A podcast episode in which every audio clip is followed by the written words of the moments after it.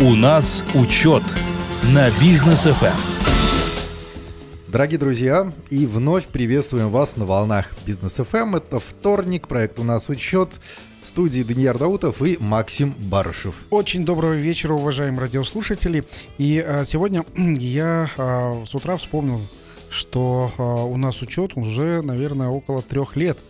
А, Три года практически. В эфире Бизнес FM. Даже больше. Даже, даже больше. Да. То есть это, а, если 52 недели в году, то есть это больше 150 раз мы выходим да. еженедельно, стараемся еженедельно выходить на волнах Бизнес FM, а, чему я несказанно рад. Я бы так сказал, есть система образующие предприятия, а у нас вторникообразующая программа. Потому что многие, да, уже действительно привыкли, уже Э, запросы, вот как я с Максимом сейчас поделился, да, запросы есть на то, чтобы э, Максим нам на практически э, всех наших мероприятиях тоже выступал, но не всегда это получается, к сожалению, да, потому что в разъездах Максим и так далее, да, но саммерфесты наши все там, там обязательно. А, мы на прошлой неделе обсуждали очень интересную тему. Обучение, которое проходило в Дубае. Максим а, поделился своими инсайтами. И мы анонсировали, что продолжим рассказывать о правилах ведения бизнеса, о том, как э, зарабатывать, масштабироваться, да, улучшать да. свои продукты. Да? И вот как раз по улучшению продуктов сегодня мы хотим поговорить, сравнить а, японскую. Японский подход, да, и европейский подход. Действительно, это диаметрально разный подход а, к а, бизнесу. И я думаю, вы для себя, уважаемые радиослушатели, что-то возьмете из подхода европейского, из подхода японского. И а, у нас будет наш Э, казахский подход, который, я думаю, реально может быть э, каким-то уникальным и может быть он действительно результативным. И в ближайшее время мы, как казахстанские предприниматели, можем себя показать с самой наилучшей стороны. Но если в Японии все это называется кайдзен, да, в основном, в Европе в основном это lean management такой, да. У нас э, э, можно это назвать баке. Маке, да. ну, и, саке. Да, и, и, или жатр менеджмент. Жатр менеджмент, ну тоже, да, возможно, да. Но у нас в основном через баке, маке, саке все это. Э, э, разводится, хотел сказать. Все это развивается. Развивается, да. Вот, а, препарируем. Итак, Япония, Европа. Что оттуда можно взять, что у нас приживется, что не приживется? Ну, я так думаю, что э, подходы, э, скажем, японские, э, они могут у нас прижиться. Э, именно подход планирования на 50 лет вперед. Это может у нас прижиться, потому что мы все-таки как страна далеко идущая, далеко прогнозируемая. У нас есть э, прогноз это вот 2030 2050. 20, это, да, это прогноз, то есть это а, все называют это там план развития, там, а, там 100 конкретных шагов еще есть. Вот, а 2030 э, я это все-таки называю прогнозом, то есть это попадем, не попадем, еще непонятно, но все идут вот в 2030 год. Я а бы буквально... это даже назвал предсказанием. Буквально недавно анонсировали 2050, вот, то есть а, это что уже будет в 2050 году. Угу. И я думаю, что а, наши предприниматели, они тоже действительно могут спрогнозировать а, развитие бизнеса до 2050 года. Это в а, идеальной картине. Но что у нас получается в реальности? В реальности, когда предприниматель попадает на свое рабочее место, предпринимательское, он сталкивается с постоянным изменением законодательства, в том числе налогового законодательства. Что это означает для предпринимателя? Для предпринимателя изменение налогового законодательства это означает изменение правил игры. То есть, например, когда у тебя там все козыри на руках в, это, в, в твоих там в колоде, а жизнь начинает играть с тобой в шахматы. Mm-hmm. И, ты уже как предприниматель думаешь, а нужно ли вообще играть в, это, вообще в игры? Может быть, а, может быть и не предпринимательством заняться, а пойти на, госор, на, на госслужбу какую-нибудь. Вот такие мысли есть у предпринимателей. А, но э, сегодня буквально мы общались с руководством а, э, Министерства нацэкономики и Комитета госдоходов совместно с Национальной палатой предпринимателей организовали мероприятие по розничному налогу. Все, вчера подписали розничный налог, 190 видов деятельности вошли, это примерно 18% все, всего, всех видов деятельности в Казахстане, которые есть, 18% уже вошли в розничный налог. Все, розничный налог уже можно будет применять менять. Я знаю людей, которые уже перешли на розничный налог ретроспективно, то есть 1 января. Вот, а, а думаю, что можно будет уже с 1 июня, с 1 июля переходить на розничный налог. Условия довольно интересные. Э, в чем нюанс э, розничного налога? Того, чего нету ни в одной стране мира. Почему говорю про наш казахстанский подход? Вот, потому что мы придумываем что-то интересное вообще. Креативно. И, и креативно не, необыкновенное. А, во всем мире есть налог с продаж. Mm-hmm. Что это за налог? Это когда а, конечному покупателю продаешь товар и с, со всего оборота платится налог. Вот. У нас розничный налог. Он в себе содержит часть налога с продаж, то есть э, налог платится с оборота, но есть наши нюансы. С оборота за минусом фонда заработной платы. Ну вот это, кстати, протащили, и это очень здорово. Да, да, это, это прям вот для э, развития предпринимательства, для э, того, чтобы в белую показывать э, своих сотрудников, вот, это как раз-таки вот, э, про, как правильно говоришь, протащили. Максим вот, Анатольевич, спасибо вам за это. Отдельное. А, получилось обосновать, и а, еще вот фонд заработной платы при розничном налоге там облагается единым платежом а, по ставке 20%. А если это общеустановленный режим налогообложения, то там 6 видов то есть там два налога, а, два вида отчисления, два вида взносов, вот, и там ставка порядка 32% получается. Mm-hmm. Вот здесь мы тоже а, с 1 января 2023 а, года получилось внедрить единый платеж заработной платы. И чем мы отличаемся, вот наш Казахстан отличается и от Европы, и от Японии.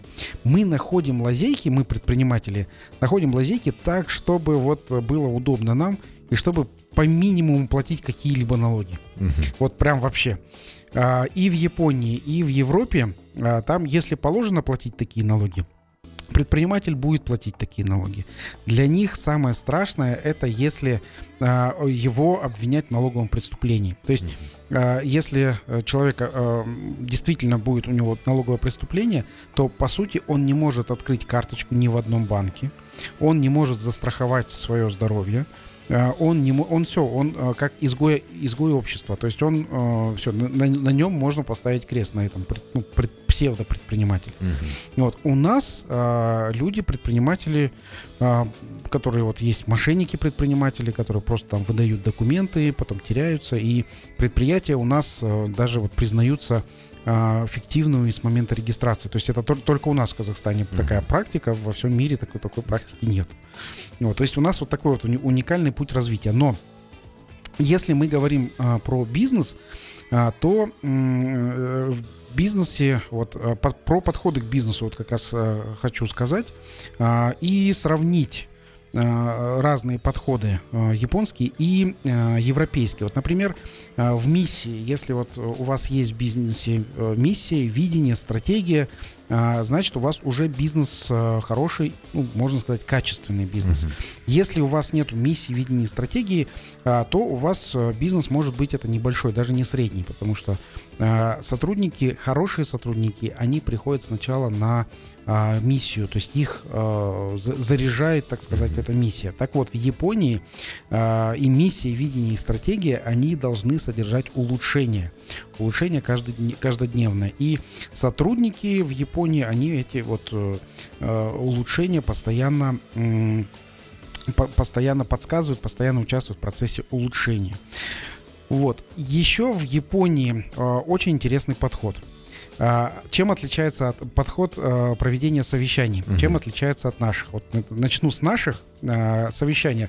Руководитель, директор предприятия, когда он назначает совещание, где? У себя в кабинете. Да. Огромный стол стоит, приходит весь топ-менеджмент, э, там какие-то ответственные люди садятся за этот стол и начинают совещаться. Обычно, как говорится, вызывает на ковер. Вот, вызывает на ковер, да. Обычно да, в этом совещании э, сам руководитель что-то активно говорит, жестикулирует, все записывают и говорят, да, шеф, мы это все сделаем. Все разошлись по своим местам.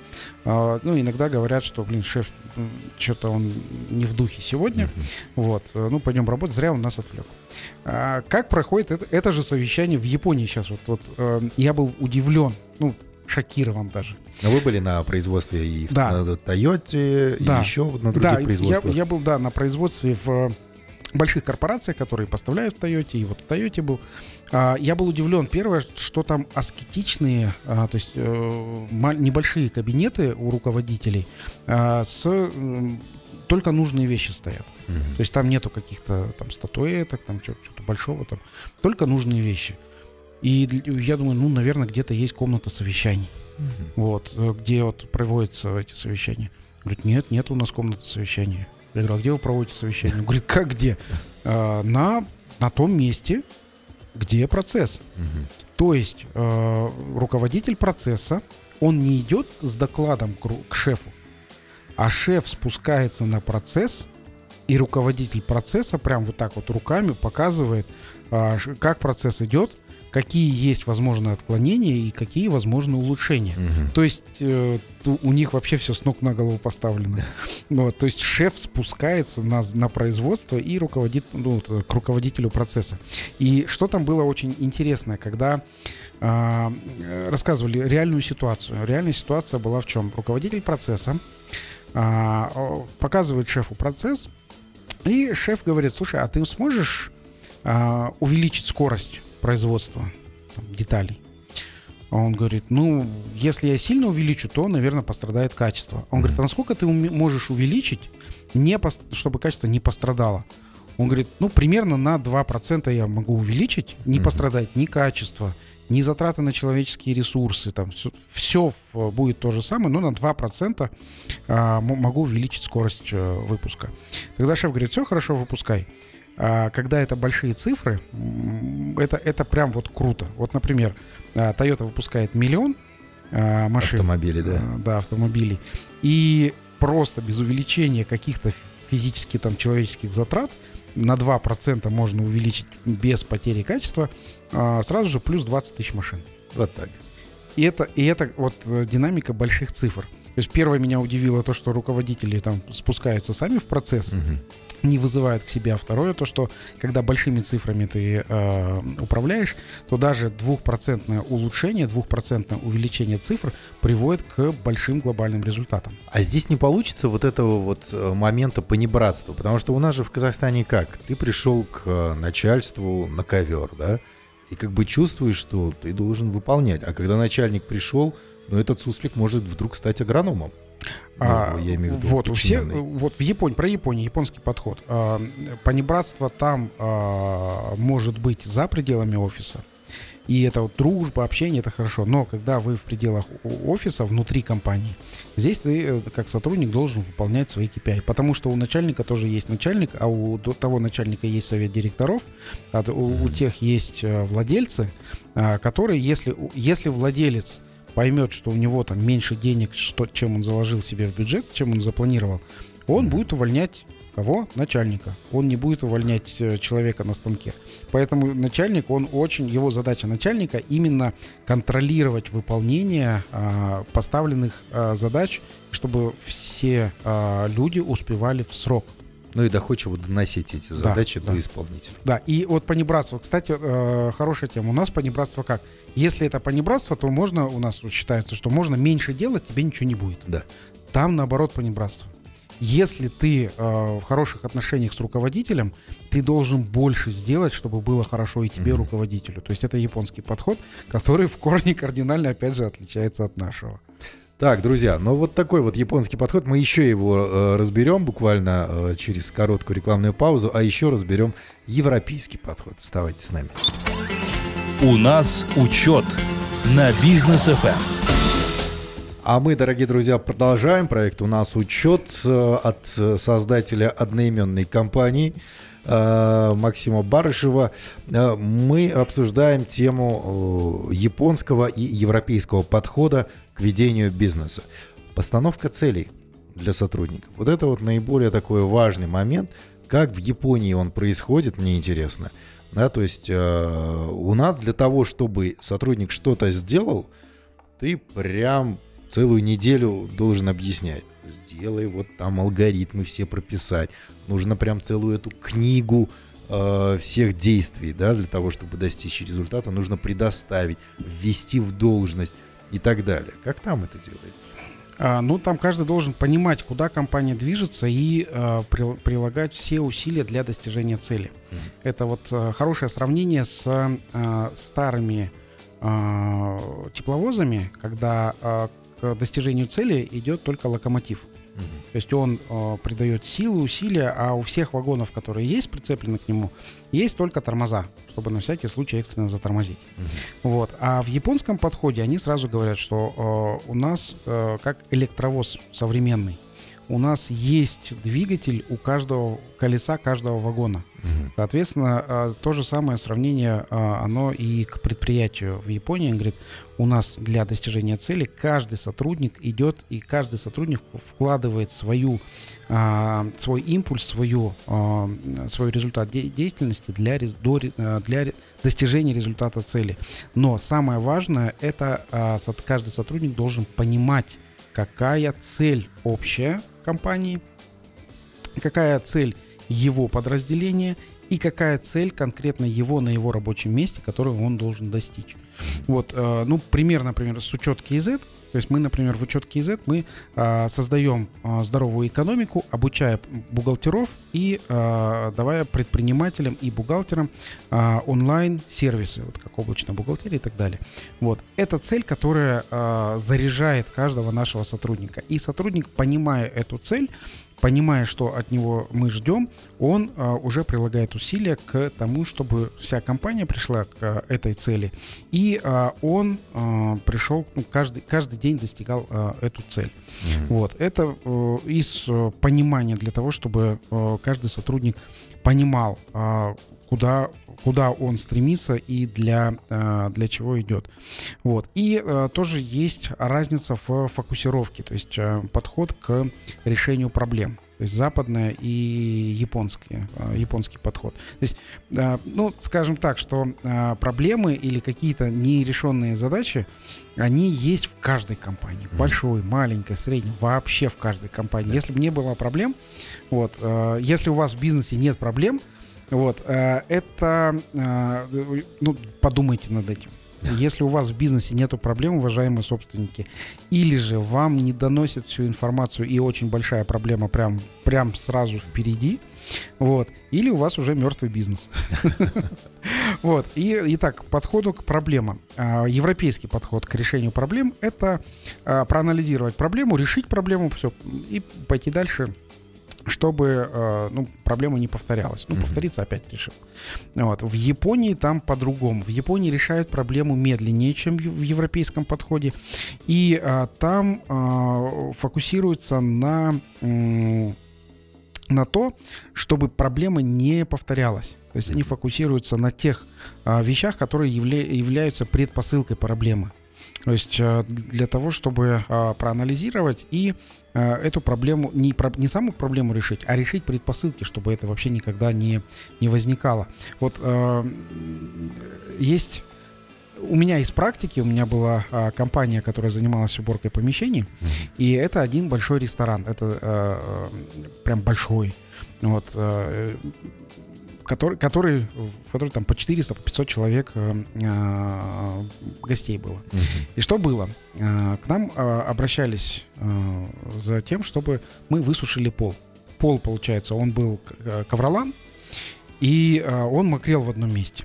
Вот. Мы пришли после, там, э, сначала мы сушили это после а, там, э, выходных, то есть раз в неделю. Потом нам говорят, слушайте, что-то она это постоянно мокреет уже, как-то давайте уже... вы уже, да, уже пованивает. Угу. Давайте вы а, будете сушить перед каждым этим а, мероприятием. Угу. Вот, что-то уже как-то такое-то с плесневелым запахом. Ну, хорошо. А у нас есть такая вот такая сушилка, ракушка называется. И вот мы ее сушим. Поставили, там через полчаса все сухо. Вот. И нас вызывают, и вызывают постоянно. У нас э, человек, который э, ответственный за эту ракушку, приезжает и говорит, ребят, а, а можно я это, подниму это покрытие? Говорит, а что там поднимать? Ну, мокрое, мокрое. Ну, он говорит, нет, просто поймите, он говорит, это постоянно мокрое в одном и том же месте, мы уже два месяца к вам ходим. Ну, конечно, спасибо, но мы на это деньги зарабатываем, но, а, наверное, у вас мокро из-за чего-то. Угу.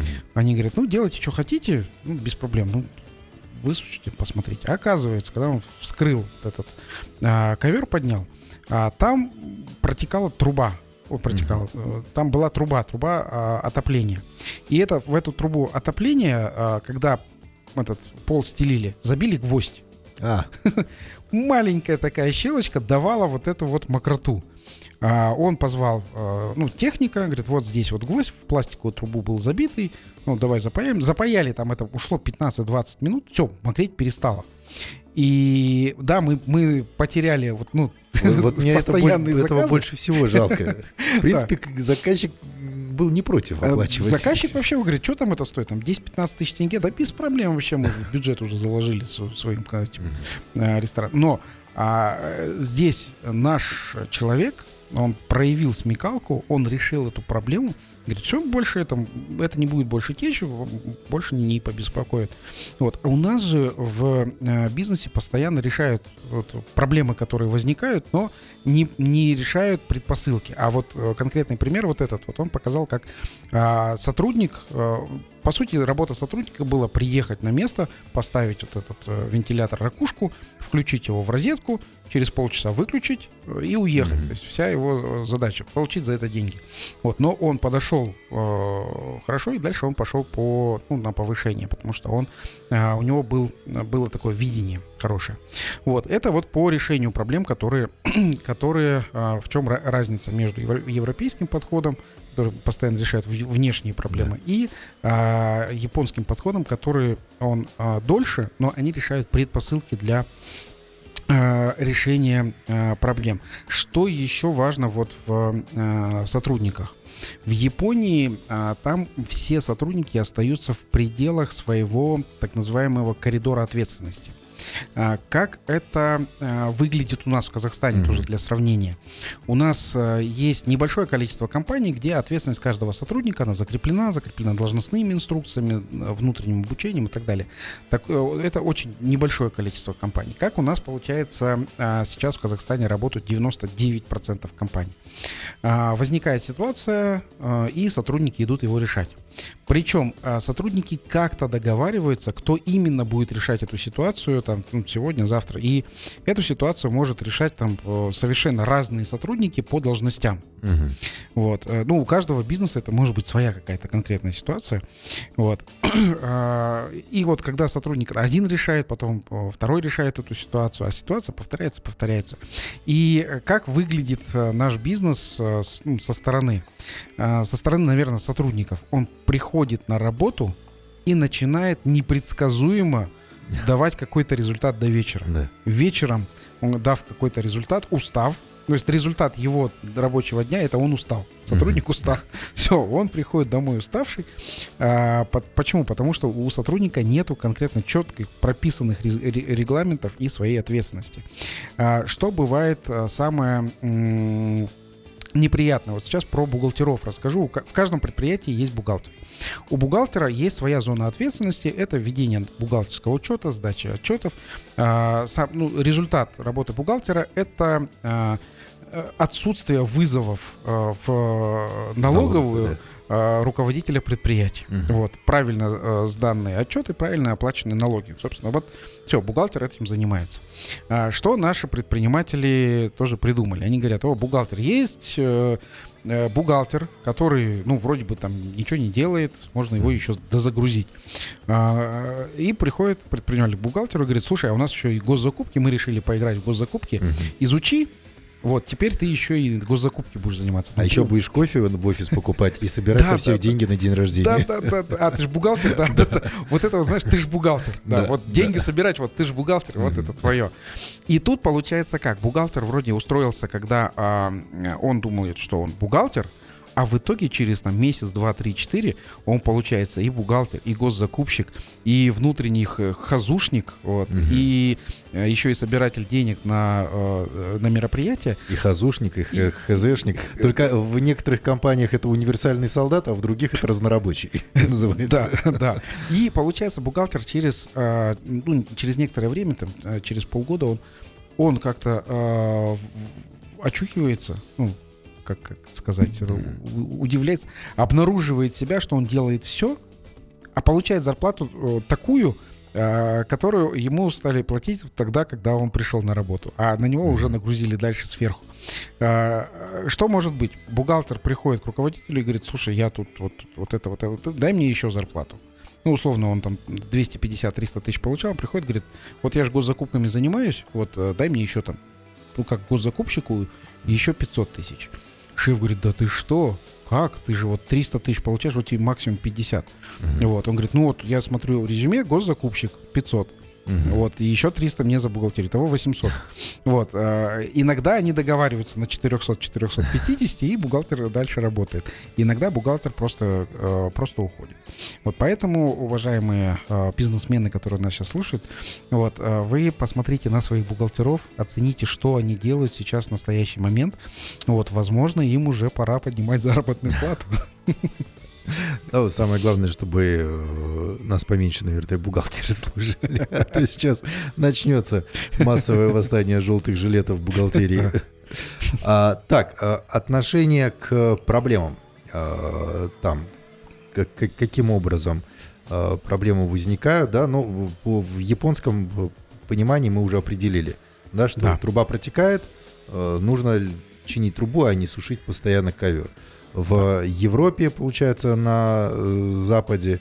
Там неважно как, главное решить проблему. Да, ну вот про подходе э, в Японии, опять же, э, там такой подход go study. То есть иди и разберись. То есть, если есть проблема, иди и разберись. Вот. Ну и чтобы развиваться устойчиво, чтобы развиваться постоянно, в Японии там есть такие вот определенные пять шагов. Вот, я, который думал на оставить на лайфхак, но могу... А у нас сегодня вся программа лайфхак. А, ну и ладно. А вот тогда вот слушайте. Вот, вам, вам повезло, что вы э, слушаете сейчас Бизнес FM, эм, потому что э, расскажу э, что-то, вот, конкретных пять шагов, что нужно делать, чтобы развиваться устойчиво и постоянно. Вот, если у вас э, есть под рукой там ручка или там диктофон, можете записать. Сейчас будет интересное и применимое в э, жизни, в работе предприятия э, 5 этих шагов. Ну, первый шаг. А, первый шаг – это системное решение проблем на основании анализа причин и контроля чтобы проблема не повторялась. То есть э, проблемы, как мы знаем, постоянно. Это, это постоянно. Если есть проблема, соответственно, бизнес развивается. Вот в, в Японии постоянный анализ э, этих проблем, каждодневный анализ. То есть руководитель, он так называемый гемба рабочее место называется в Японии гемба. Он находится на своем рабочем месте, и рабочее место, оно находится на, если это предприятие, оно находится прямо в рабочем процессе. Чтобы увидеть проблему прям сразу же и а, решить эту проблему сразу же. Вот, соответственно, вот системно а, решают эти вопросы. Постоянно анализируют причины. А, второе это а, пробовать что-то новое. Это тоже постоянно в Японии делают какие-то новые подходы, новые шаги. А, даже если а, небольшое улучшение, то они а, это пробуют для того, чтобы внедрить постоянные небольшие улучшения каждый день. А тоже в Японии рассказывали, говорит, есть место в горах, показывали э, место вот э, условно Фудзияма mm. и э, как туда добираются с вот японский подход. Отличие от, скажем, европейского. Европейский это вот на вертолете сесть, на вертолете туда долететь, все, оказаться там. Вот японский подход это постепенно, пошагово находить свой путь, чтобы дойти до этого места, зная по дороге какие причины, какие проблемы встречаются и как какие причины а, могут возникать на пути. Э, человек, когда решил эту проблему, все, э, это, эта проблема в его жизни уже, даже если а, повторяется, он уже знает это решение. Тот, который на вертолете туда а, летает, э, соответственно, эти, эти проблемы не знает и не знает, как их решать. Вот. Ну и тоже японская философия, они говорят, человек, который сидит на вершине горы, не попал туда с неба он туда каким-то образом добрался. Вот. Ну, то есть постоянно, вот второе, это постоянно что-то пробовать новое. Третье, это учиться э, из собственного опыта. То есть делают выводы, развиваются и не повторяем проблемы. То есть опыт, который набирается, э, люди в своем предприятии записывают обязательно. А, почему? Потому что есть такое понятие институциональная память. И а, здесь вот, уважаемые предприниматели, а, получается так, что это, это почему записывается решение проблем, потому что а, если а, не записывать, то, например, тот человек, который э, набирается опыт, опыта решения проблем, он увольняется, и у вас может появиться такая же проблема, э, которую не знает, как решить новый сотрудник. Поэтому э, обязательно прописывайте книги про продукту, по продукту, об, обязательно прописывайте производственные процессы, процессные карты и учите э, людей, каждого человека, который решил эту проблему, каждый человек должен научить решению это, этой проблемы кого-то из э, коллектива. И это будет круто, если человек будет развиваться вместе с коллективом. Четвертое. Это учиться на опыте лучших практиков других компаний. Э, это так называемый бенчмарк. Бенчмарк это лучшие в отрасли или же в соседних отраслях. То есть берите позитивный опыт, ну и особенно берите результаты негативного опыта, которые э, компания официально где-то говорят, mm-hmm. или владельцы компании говорят о своих негативных опытах. Вот здесь э, тоже подход такой. Учиться можно, например, если у вас автомойка, вам нужно улучшить сервис. То есть вы хотите, чтобы у вас был, была автомойка высокого класса с хорошим сервисом. Э, то учиться сервисом, это, конечно, можно на других автомойках, но я думаю, что э, сервисом можно учиться у Э, гостиничных э, больших брендов, mm-hmm. как они относятся к клиентам, как они оказывают этот сервис, как они а, доставляют ваши вещи, ваши сумки а, до, до номера, даже так. Вот. И это все, а, вот это вот знание а, может а, наложиться на ваш бизнес-процесс, принятия клиента, и у вас будет улучшение э, сервиса в автомойке, и вам люди будут готовы платить больше за сервис. Э, просто на обычном математическом примере, если вы будете, и у вас будет хороший сервис, и вам э, клиенты будут платить хотя бы на одну тысячу тенге больше, то в день вы будете зарабатывать примерно на 30-40 э, тысяч э, тенге больше. Просто если добавить одну тысячу за хороший сервис. Дополнительно миллион в месяц обеспечить. Да. Вот. Ну и пятое. Это быстрая и эффективная передача знаний внутри компании. Вот то, о чем я говорил. Mm-hmm. Обучение. Сотрудник, который решил какую-то проблему, должен научить других. То есть это обмен опытом между сотрудниками, между департаментами. Это обязательно. Так, друзья, вот они пять шагов, которые нужно обязательно э, выполнять для устойчивого и постоянного развития вашей компании. А мы уходим на короткую паузу, а после вернемся и поговорим про делегирование. Очень и очень такой тонкий момент здесь есть. У нас учет на бизнес FM. Ну а мы продолжаем. Максим Барышев в студии. Э, обсудили мы подходы Европы и Японии к развитию бизнеса, к общению с сотрудниками, к достижению результатов. Но э, в больших компаниях, ну даже компания, когда только начинает свое развитие, начинает свой рост, э, тут возникает одна большая проблема у многих владельцев. Нужно какие-то процессы делегировать. Вот сложно это сделать, потому что у нас работает правило «хочешь сделать хорошо, сделай сам». А, в Европе точно это не работает. Да. А, они все стараются делегировать и максимально сложить с себя полномочия. Причем большие предприятия даже делегируют свои бизнес-процессы, внутренние бизнес-процессы они выводят за пределы своей компании, чтобы другая компания отвечала. В аутсорсинг а, результат. Да, это аутсорсинг, это прям а, и в Японии, и в Европе это прям поставлен, там, возведен в степень, можно сказать, что а, то, что можно отдать в аутсорсинг, они отдают в аутсорсинг. Вот. И здесь а, такая, а, с чем сталкивается вот наша ситуация, наша реальность. А, у нас, в, ну, наверное, не только в Казахстане, в постсоветском пространстве муссируется а, такое понятие а, выйти из операционки. Да. Вот. И все хотят выйти из операционки. Вот все там на этом прям э, инфо-цыгане, так называемые, они прям миллионы делают. Хочешь, хочешь выйти, выйти из операционки, mm-hmm. спроси инфо-цыганина, как выйти из операционки, он тебе, ну, он тебе расскажет. Э, я знаю одного человека, э, хороший, он, он зарабатывает на э, на роликах в интернете, как это сказать, вот инфо-цыганство, но вот, вот, вот как-то на обучение вот таких вот, кто хочет выйти из операционки. Вы знаете, у него операционка а, по 18 часов в день. Вот это, это реальная операционка. То есть а, я говорю, ты сам-то вышел из операционки? Ну, давай поехали, говорю, на рыбалку съездим, все там это. Отключишь телефон, говорю, ты чё? А, так у меня же работа. Я говорю, как это? Телефон отключу. Если, и вот он мне объясняет, говорит, нет, я не могу, э, на рыбалку не могу поехать, потому что у него все запланировано. А, я не могу отключить телефон, потому что я, а, говорит, скидываю свои там э, жизненные там какие-то ролики в, э, в этот в интернет. Что, потому что если, говорит, перестану вести свой блог, он у меня что-то куда-то в теневой бан, какие-то слова такие страшные говорит, вот, он у меня пропадет. И вот так, я говорю, подожди, подожди, стоп. где-то, где-то ты, говорю, меня вот, а, где, где-то ты меня, ну, немножко в заблуждение вводишь. Ты же, говорю, учишь людей выйти из операционки. Угу. Говорю, ты сам по 18 часов в операционке.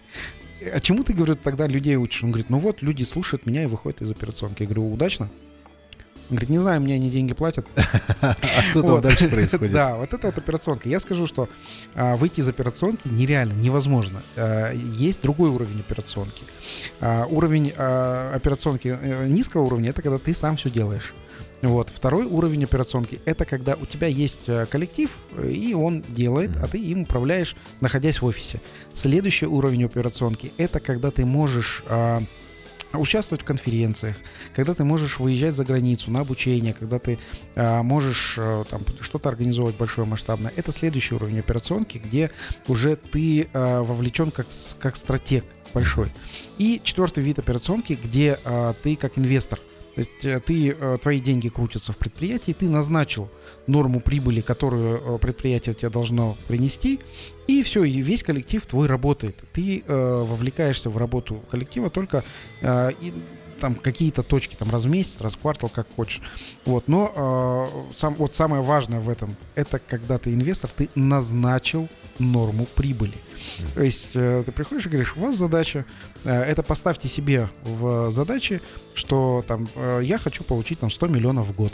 Uh-huh. Вперед выполняйте это, в бюджет себе заложите, и это, эти 100 миллионов, которые я в конце года заберу, как владелец компании, а вы делаете, все, вы, вы достигаете yeah. результата. И я скажу, что вот у нас в Казахстане такого нету. У нас в Казахстане я, я не знаю таких, кто это делает, но в, в Японии тоже так не делают, а в Европе там прям назначают норму прибыли и ее садят как задача. И она уже садится в расходы. Она садится, да, в расходы, которые, расходы будущих периодов, а, которые владелец компании, он должен получить, изъять из а, компании.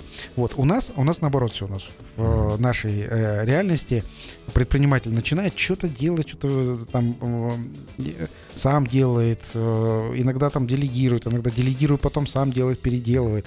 Вот, и в итоге в конце года, э, заплатив все налоги, он говорит, так, мне что-нибудь осталось? Вот, а ему финансовый директор говорит, ну да, долги минус 18 миллионов, вот, желательно их, их побыстрее там внести. Возьмите, пожалуйста, кредит. Да, да, да, или возьмите кредит. Да, это вот просто а, наш, наша ситуация. Почему это у нас в Казахстане получается? Потому что у нас есть а, такие, ну, у нас это наверное, везде в мире есть а, такой, такой квадрант. А, хочу и могу. Это квадрант а, поведения или мотивации а, сотрудников. Есть сотрудники, э, то есть вот тут квадрант, ну, допустим, по оси вертикальной это хочу, по оси горизонтальной это э, могу. Есть самый лучший квадрант, это где и могу, и хочу. Это вообще мечта любого работодателя, где сотрудники у вас и могут, и хотят, и они инициативны, результативны, добиваются всего. Вот, если вы нашли такого сотрудника, держитесь за него я вам скажу, что к, к такому сотруднику уж точно попадают э, много э, предложений от хедхантеров, э, которые охотники за головами, да. которые могущего и хотящего сотрудника э, пытаются перевести к себе э, в другую компанию. Mm-hmm. Вот, да, это, если вы нашли такого человека, вот это звездочка, которую вы берегите. Если ситуация есть «могу», но не хочу, могу и не хочу, это э, для управления самое сложное, ну или одна из самых сложных ситуаций. То есть, когда вы брали человека, а, он и мог, и иногда хотел. Вот. Ну, по крайней мере, на интервью, когда он приходил, он говорил, я и могу, и хочу. Но вот если он э, может, но может, но не хочет, что нужно делать с этим сотрудником? Ну, многие скажут, а увольнять его сразу. Не хочешь, может, не хочешь, все, увольнять. А, стоп, не увольняйте сотрудника. Почему? Потому что этот сотрудник обладает определенной, а, определенными знаниями, определенными умениями. И а, здесь важно а, этого сотрудника а, вернуть в состояние, а, если могу, то в состояние хочу. Как это делать? Это его необходимо мотивировать. Обычно мотивация проходит, ну, это просто обычный разговор руководителя и сотрудника просто по душам. Бывает, иногда помогает так, чтобы э, выяснить какие-то э, там внутренние проблемы этого сотрудника. Э, иногда бывает э, сходить куда-то там, на, на природу. Э, там э, э, руководители на Западе собирают таких, ну, всех сотрудников у себя, например, дома. Э, и э, таким ну, дружеским ужином, дружеским обедом проводят э, для того, чтобы сотрудник, если мог, то он дальше хотел развивает э, сотрудников именно э, в э, этом плане. Есть ситуация «хочу, но не могу». Вот. А здесь что мы начинаем? Если человек хочет, но не может, его начинают обучать. Иди на MBA, да. иди на вот такие вот курсы, два года потрать на такое обучение. Вот, если он хочет, но не может, не обучайте его. Если он хочет, ему дайте четкие инструкции. Угу. Ему да, давать а, прям инструкции по выполнению конкретной задачи, которую он хочет выполнить. Не обучайте всему и вся, а четкие, четкие инструкции. То есть это должна быть или книга по продукту в виде инструкции, или еще что-то. Четкие инструкции. С ним, получается, нужно говорить на языке алгоритмов. Раз, да. два, три. Да, все, хочешь, вот чтобы, чтобы мочь, нужно вот это, вот это, вот это. И а, следующее, если не хочет, не может, тут вопрос такой, если у вас э, находится в компании человек, который и не хочет, и не может, ну, эта ситуация патовая. Вопрос э, задайте себе, как этот человек у вас попался в вашу компанию. А если это не ваша жена или там э, кто, какой-то другой близкий человек, который не хочет и не, и не может э, в компании, ну, то есть какой-то сторонний сотрудник, которого вы на, наняли, вопрос к э, найму. То есть здесь, возможно, э, как-то некорректно у вас найм сотрудников э, э, сделался. Потому что если он э, не мог в тот момент, когда его нанимали на работу, а еще и потом и хотеть перестал, вот, то здесь это слож- самая сложная ситуация. И, э, но выход есть. Э, опять же, не увольнять. Если э, вам ценен каким-то образом сотрудник, то есть он, он к вам каким-то образом э, попал. Вот. Э, здесь, соответственно, не увольнять. Вот здесь необходимо э, над этим сотрудником провести, ну, там, не, некоторые, некоторые, как улучшение этого сотрудника. Здесь его необходимо сначала мотивировать, этого сотрудника мотивировать, чтобы сотрудник понял, э, возможно, понял цели компании, возможно, понял какую-то глобальную большую миссию компании, куда эта компания идет. Mm-hmm. Вот это а, одно, одна из мотиваций. И второе, это чел- человека нужно обучать. Обучать, э, чтобы он э, начинал э, приносить результат. Если человек ну, дает результаты, дальше его оставлять и дальше его продвигать. Вот. Если человек не дает результат, ну тогда уже увольнять. То есть дай человеку второй шанс, но никогда не давай третьего. Ну что ж, спасибо большое, Максим. Сегодня у нас получился большой выпуск э, лайфхака такого, да. Э, много чего рассказали и про решение проблемы, подход руководителя к сотрудникам, как нужно э, выстраивать коммуникации. Ну и про делегирование тоже пообщались. Друзья, вам спасибо, что были с нами все это время. Да, спасибо вам, уважаемые радиослушатели, Данияр. Всем желаю отличного продолжения вечера. Всем пока. Пока, друзья.